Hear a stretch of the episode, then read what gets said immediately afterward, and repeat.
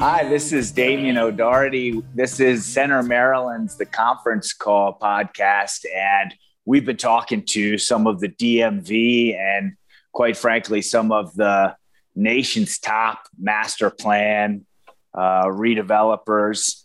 And we've got one here like, like no other today. And uh, when we reached out to Marc Weller, who's got 25 years of experience in you know one of the most remarkable real estate renaissances in the country um, at uh, in, in the Washington D.C. area for him to come up uh, to Baltimore and see so much promise and opportunity, and then to bring uh, some incredible partners, community partners, uh, the biggest banks in the world, all to to Baltimore. Uh, and, and so when I invited him on, he said, "Wait, wait, wait! I want to get." My team on here. So we've also got, uh, when he says team, he means it. Uh, we've got Michael Middleton, who is uh, really a stalwart community leader in Cherry Hill and uh, the chairman of the SB6, which became the SB7, those South Baltimore neighborhoods that are uh, adjacent and uh, communal with Port Covington. And then Marc Broady, who you know, is a made man in my world. He he comes from the office of Elijah Cummings and uh, a really special uh, person to work with and work for. Marc is uh, senior vice president with Weller Development Company, where Marc is leading, you know, one of the nation's biggest comeback stories. And so, Marc and Michael uh, and Marc again, I want to thank you all for joining us on the conference call pod. Yeah, man. Thank you for having us. I appreciate that. And thanks for giving a shout out to uh, the Honorable Elijah Cummings. Miss him a lot and surely was a great person. It meant a lot to me. And Michael, I was out with the Pride of Cherry Hill, uh, Billy Murphy, the uh, uh, this past oh, weekend. Yeah. yeah so uh, yeah. Cherry Hill is in the house. Hey, I want to start with you. We've got a small audience, but you know the the people that listen to this might work for the Senate president or might work for the mayor of Baltimore and so, just in that, you know, first couple minutes, love to hear, Michael, your thoughts about what you'd want those kind of people uh, to to know about what's going on uh, in South Baltimore. They've been so supportive in so many different ways, but love to love to hear you know the voice of the community's perspective right out of the gate because I think that's why Marc brought you in wants to wants to share all the credit with you. Yeah. Uh, that's great, and thank you very much, Damian. I think uh, the city of Baltimore has been very supportive, I think, uh, in relationship to this project. Um, for the six communities surrounding Port Covington, this presents just an excellent opportunity for us to lift our communities up as we lift the Port Covington development as well.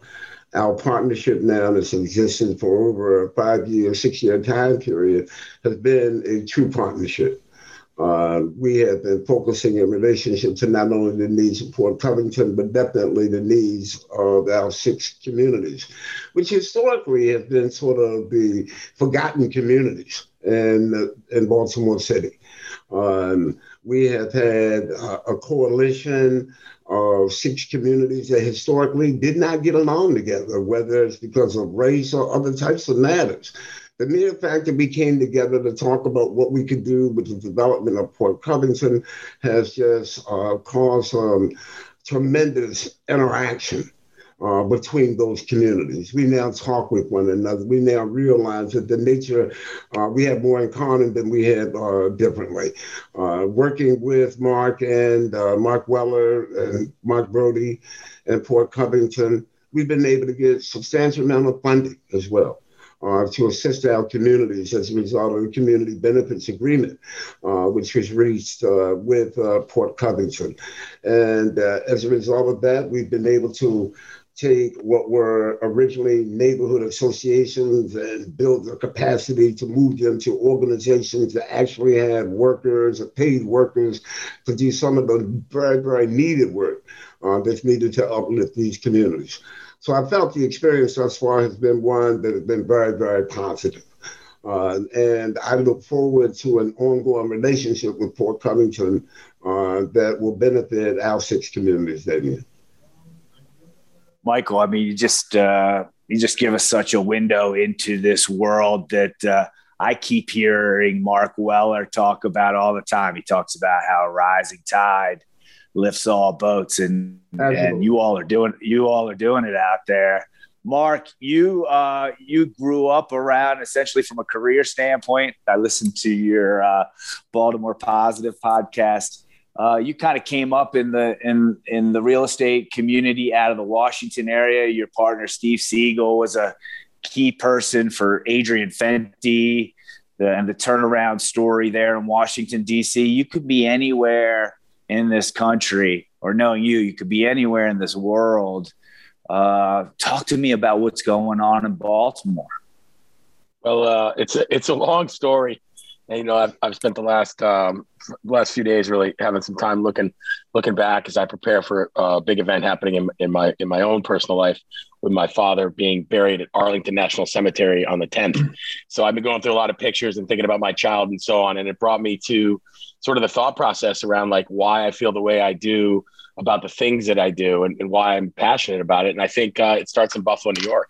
And Buffalo was a town that was really an incredible place to grow up with incredible people, but the jobs were leaving and the, the the manufacturing was leaving and everything was on the downside when we left in 1986 and moved to the Washington D.C. area. My father was uh, was given a um, an opportunity. He was either could lose his job or he could move to Washington D.C. and keep, a job. And in Buffalo, when you lost your job, there wasn't another one right behind it. It wasn't like being in the in the in the you know Washington metropolitan area. So my dad took the job. We moved down here. I was fortunate enough to grow up. I call that geographic luck. Uh, you know, around the Beltway, met a lot of really interesting people and uh, fell in love with real estate and um, just fell in love with the idea of developing and building and constructing. And through a process, uh, I got in the industry through one of my best friends from growing up. Um, his father was a big developer. He gave me my first job on in the construction site for you know a, a, a, not a lot of money, not a lot of bonus, but a lot of hard work, and I learned a lot. Um, I also done you know various trades and so on in the field. But as time as time went on, um, Washington presented itself as just an incredible opportunity. So when I opened up my first business um, back in the uh, late '90s and really into the early 2000s is when I got really serious about it. Um, Washington was just a boomtown, and uh, things were going the right direction. So folks like me, like I said, I call it geographic luck. Folks like me were given exposure to projects, to things, to ideas um, to a velocity of deals, to, a, to just the amount of, of, of, of, projects that we could touch and be involved with that almost nowhere in the country uh, there was this type of volume. So we learned a lot really quick. So by the time I was in my late 20s, early 30s, I had already completed uh, a lot of a lot of projects, some thousands of units and lots of square footage of, uh, of projects and so on. And I'd made a lot of mistakes too, I'm sure. But a good a good market covers a lot of those mistakes up. So when things are on the rise, you can make mistakes, and it's it's sometimes they get buried in with the with the market rise. So over time, um, I, I really got comfortable in DC and loved it. But it always it always struck me that places like Buffalo and places like Baltimore that I had spent a lot of time in hadn't seen the same renaissance that Washington had seen uh, through the uh, early 2000s. And um, look, I'm not saying it was perfect exactly what happened in Washington, but there was a lot of change and there was a lot of positive change. Um, was there was there some missed opportunities? Absolutely. I think I think uh, on the on the workforce housing side, affordable housing side, workforce training. I think I think uh, everybody could have done more, but it was like a tsunami and it happened really fast. So you know, enter the picture the opportunity in Baltimore. And uh, when I was presented with, the, you know, I, would buzzed around Baltimore and owned, owned various properties throughout the years. But when I was presented with this opportunity to come up and look at a bigger picture and how to change what, what I would describe as the narrative around Baltimore uh, through through uh, transformation, through real estate, through jobs, through through equity, through through uh, workforce training, um, I, I was really excited about it because it was my chance to kind of make that difference in the world that I always thought that I, I, really wanted to make, but was difficult to to translate from real estate developer to somebody really making a difference in in the future of uh, in the history of a city. So here we are. Uh, here we are. Uh, you know, 10 years later almost uh, from the initial invitation from kevin plank to come up and look at what his ideas were and we are uh, we're up in the air on a big project we've got uh, millions of square feet you know in in sight line to get delivered in, in, in, the end of next year and we couldn't be more excited i think our uh, our community of listeners you know a lot of them are in local land use or they're in the political world somehow or, or maybe a, a business owner you know they they think about the time horizon of these projects and they see a lot of renderings. But um, Michael, in your neighborhood now, we've gone from renderings to reality. I see some very big cranes coming there. You feel like that's a promises made, promises kept experience that's uh, coming online there uh, in in Port Covington.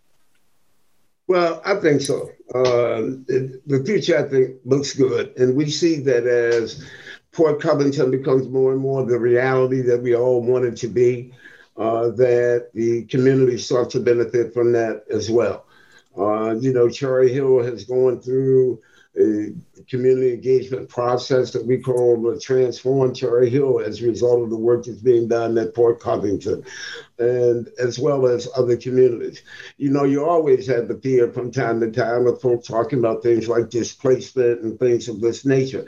Uh, we find that uh, in our communities that um, while there may be some displacement for gentrification, is not something that we expect, but the expectation is that we'll get folk who have income who's coming in uh, that will lift the economic opportunities for our communities as well. And we have uh, uh, several of our communities now have started things like, uh, you know, housing development types of efforts, community land trust types of efforts uh, to bring in decent, affordable housing and mixed income housing into our communities. Our education programs have sprung up, and people are now more interested in providing the very best education for. Um, our young scholars in our communities and with good housing, good school, good schools, other types of economic development types of opportunities. I think all of us realize uh, that now uh, we've been presented with a window of opportunity that we must take advantage of at this time. And I think it's happening. You know, uh, the good thing about working with somebody like Marc and Marc uh, is that they're folks that you can trust. Uh, they give their word on something, they stand behind it.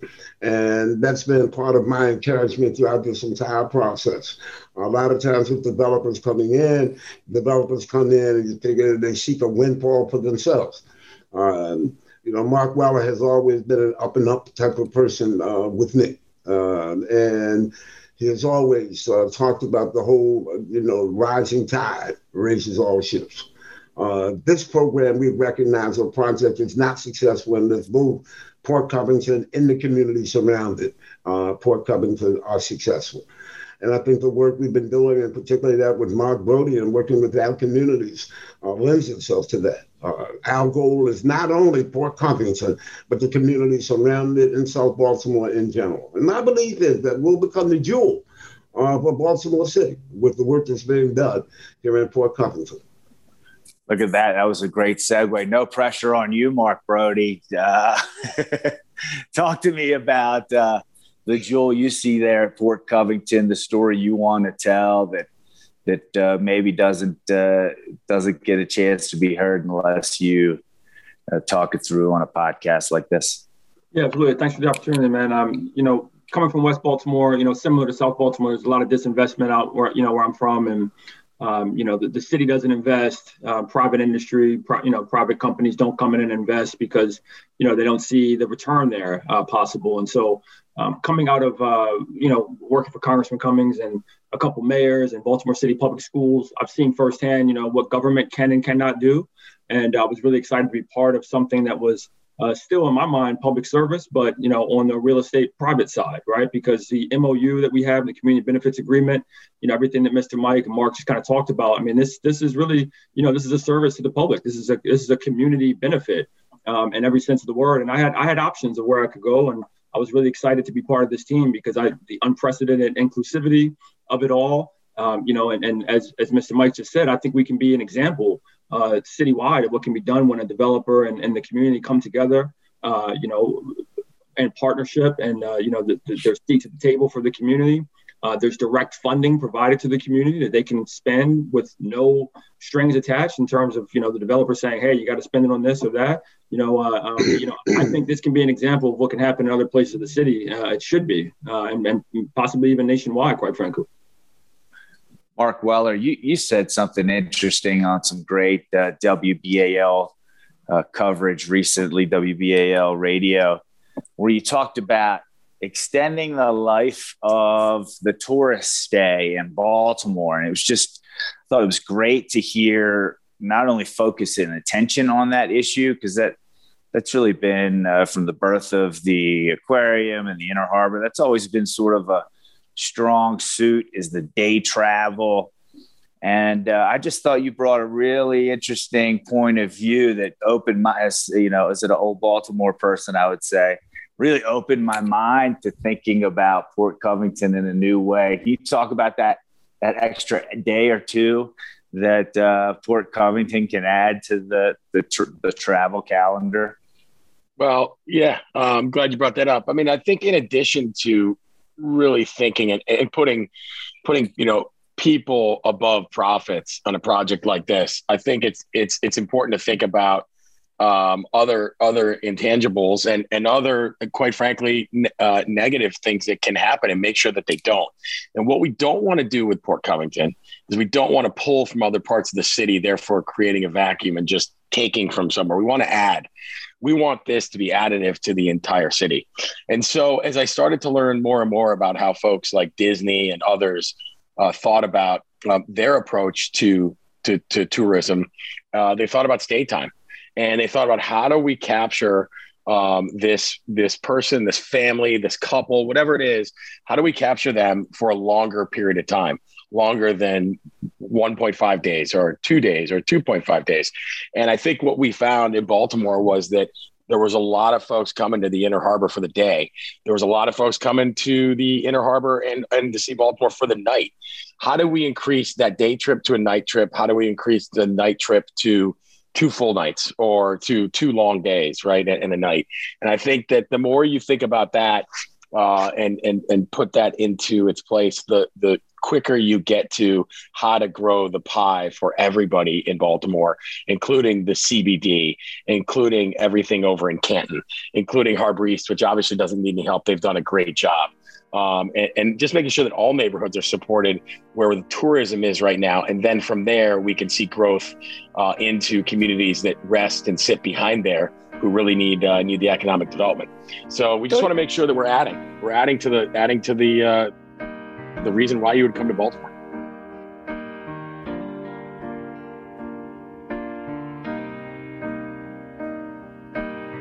Thanks for joining us on the first of three episodes talking about Baltimore's new future at Port Covington with Weller Developments, Marc Weller, Marc Broady, and then Cherry Hill's very own Michael Middleton, the head of the SB7 there in South Baltimore.